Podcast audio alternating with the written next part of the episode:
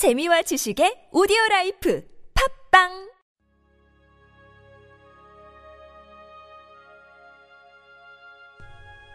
주님은 나의 최고봉. 나의 순종이 다른 사람을 희생시킵니까? 누가복음 23장 26절 말씀.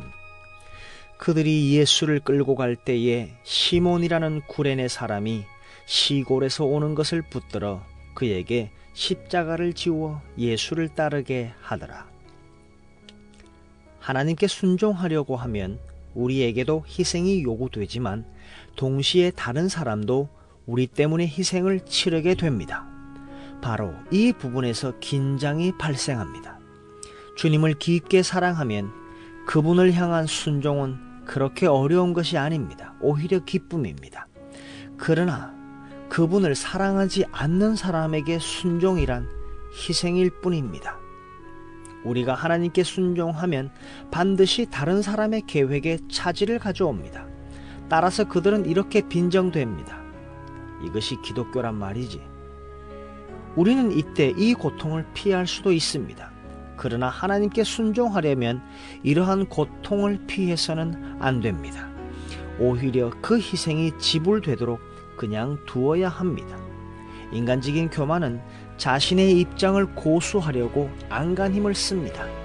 나는 절대로 어느 누구에게도 아무 피해를 주지 않을 생각이야. 그렇게 말합니다. 하나님보다 다른 사람을 생각한다면 오직 하나님께 불순종하는 길밖에 없습니다. 누가복음 8장 2절에서 3절 말씀에 보면 우리는 주님과의 관계보다 다른 그 어떤 관계를 먼저 더 고려해서는 안 됩니다. 영적 침체는 아무에게도 영향을 주지 않고 모든 것을 스스로 하려고 할 때 찾아옵니다. 그러나 우리는 그렇게 할 수 없습니다. 우리는 하나님의 전 우주적인 목적과 너무나 깊게 관련되어 있기 때문에 우리가 하나님께 순종하는 순간에 당장 다른 사람들이 영향을 받게 됩니다. 당신은 자존심이 상하더라도 충성스럽게 주님께 충성하겠습니까?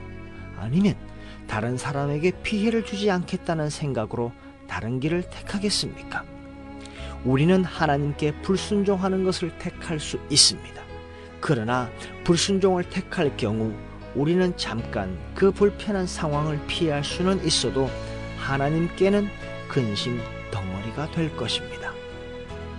그러나 하나님께 순종하면 우리의 순종으로 인해 마음의 부담을 느끼는 사람들을 주님께서 친히 돌보실 것입니다.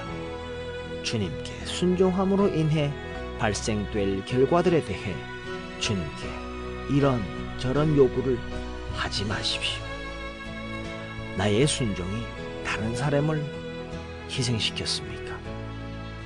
주님께서 친히 돌보실 것입니다.